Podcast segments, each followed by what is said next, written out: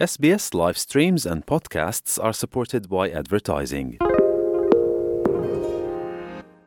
આપ છો SBS radio ગુજરાતીની સાથે. નમસ્કાર.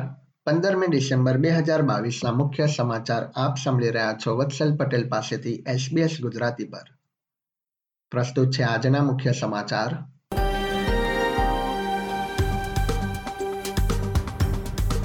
સ્કિલ્ડ માઇગ્રન્ટ્સને પરમનન્ટ વિઝા આપવાથી ઓસ્ટ્રેલિયન અર્થતંત્રને ફાયદો થઈ શકે તેમ ગ્રેટન ઇન્સ્ટિટ્યૂટનું તારણ. ઓસ્ટ્રેલિયામાં રાષ્ટ્રીય બેરોજગારી દર ત્રણ પોઈન્ટ ચાર ટકા થયો. અને ફિફા વર્લ્ડ કપમાં આર્જેન્ટિના અને ફ્રાન્સ વચ્ચે ફાઇનલમાં ટક્કર. બીજી સેમીફાઇનલમાં ફ્રાન્સે મોરોક્કોને હરાવ્યું. હવે સમાચાર વિગતવાર. યુવા અને ઉચ્ચ કુશળતા ધરાવતા માઇગ્રન્ટ્સને જો દેશમાં પરમનન્ટ સ્કિલ્ડ વિઝા આપવામાં આવે તો તે દેશના અર્થતંત્રને ઘણો ફાયદો થઈ શકે છે. ગ્રેટન ઇન્સ્ટિટ્યૂટ દ્વારા તૈયાર કરવામાં આવેલા અભ્યાસ પ્રમાણે પરમનન્ટ સ્કિલ્ડ વિઝા દ્વારા ઓસ્ટ્રેલિયન સરકારનું બજેટ આગામી ત્રીસ વર્ષમાં એકસો પચીસ બિલિયન ડોલર જેટલું વધી શકે છે.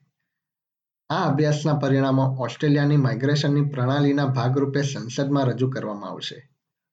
જો કોઈ કુશળ કર્મચારી કોઈપણ વ્યવસાય અંતર્ગત વાર્ષિક પંચ્યાસી હજારથી વધુની આવક મેળવે તો તેને પરમેનન્ટ એમ્પ્લોયર સ્પોન્સરશિપ આપવી જોઈએ તેમ જણાવવામાં આવ્યું છે. જેના કારણે ઓસ્ટ્રેલિયાના અર્થતંત્રને વેગ મળશે અને મોટાભાગના આર્થિક પ્રશ્નોનું નિરાકરણ આવી શકે છે.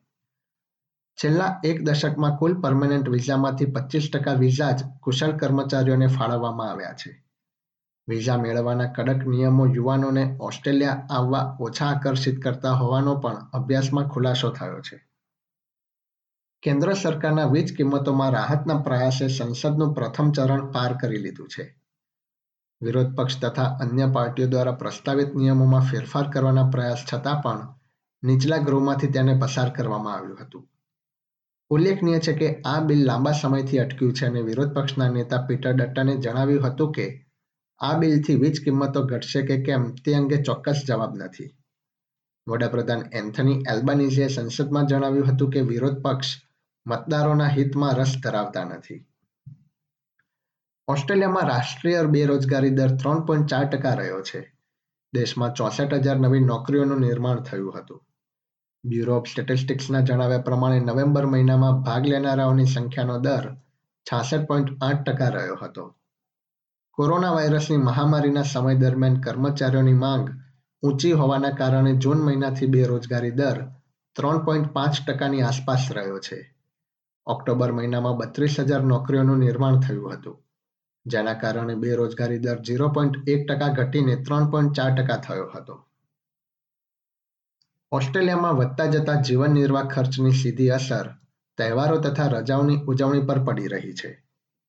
ટુરિઝમ એન્ડ ટ્રાન્સપોર્ટ દ્વારા પંદરસો લોકો પર કરવામાં આવેલા સર્વેના તારણ પ્રમાણે લગભગ અડધાથી વધુ લોકોએ આ ઉનાળાની રજાઓમાં તેમના ફરવાના આયોજન અંગે ફરીથી વિચાર કર્યો છે. કેટલાક લોકો તેમના પ્રવાસને સ્થગિત અથવા રદ કરી રહ્યા છે.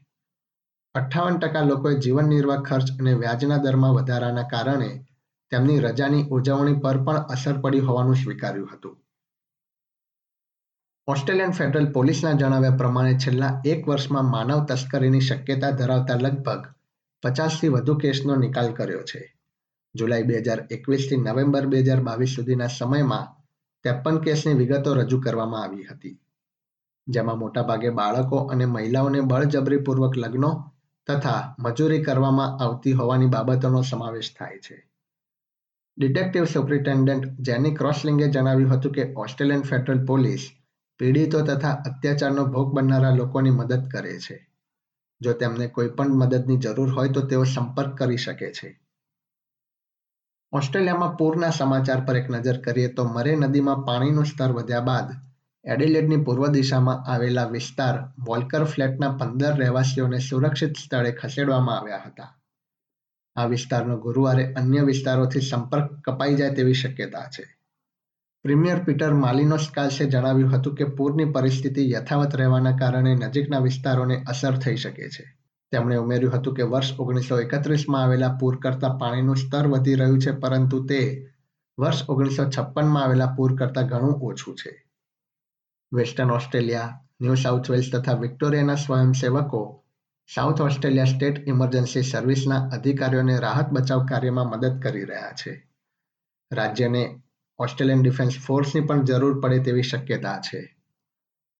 રમતના સમાચારોમાં ફિફા વર્લ્ડ કપની બે ફાઇનલ ટીમો હવે નક્કી થઈ ગઈ છે.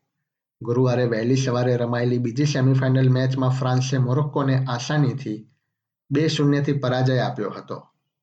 આ સાથે જ વર્લ્ડ કપમાં મોરોક્કોના યાદગાર અભિયાનનો પણ અંત આવ્યો હતો. ફ્રાન્સે સેમીફાઇનલમાં વિજય મેળવીને સતત બીજી વખત ફાઇનલમાં પ્રવેશ કર્યો છે. વર્ષ બે હજાર અઢારની ચેમ્પિયન ટીમ ફ્રાન્સનો ફાઇનલમાં આર્જેન્ટિના સામે મુકાબલો થશે. આર્જેન્ટિનાએ ક્રોએશિયાને હરાવીને ફાઇનલમાં પ્રવેશ કર્યો હતો. વર્લ્ડ કપમાં ત્રીજા તથા ચોથા સ્થાન માટે રવિવારે સવારે ક્રોએશિયા તથા મોરોક્કો વચ્ચે મેચ રમાશે, જ્યારે ફાઇનલ મેચ સોમવારે સવારે યોજાશે. એસબીએસ ગુજરાતી પર આ હતા ગુરુવાર પંદરમી ડિસેમ્બર બપોરે ચાર વાગ્યા સુધીના મુખ્ય સમાચાર. આ પ્રકારની વધુ માહિતી મેળવવા માંગો છો? અમને સાંભળી શકશો Apple podcast Google podcast Spotify કે જ્યાં પણ તમે તમારા પોડકાસ્ટ મેળવતા હોવ.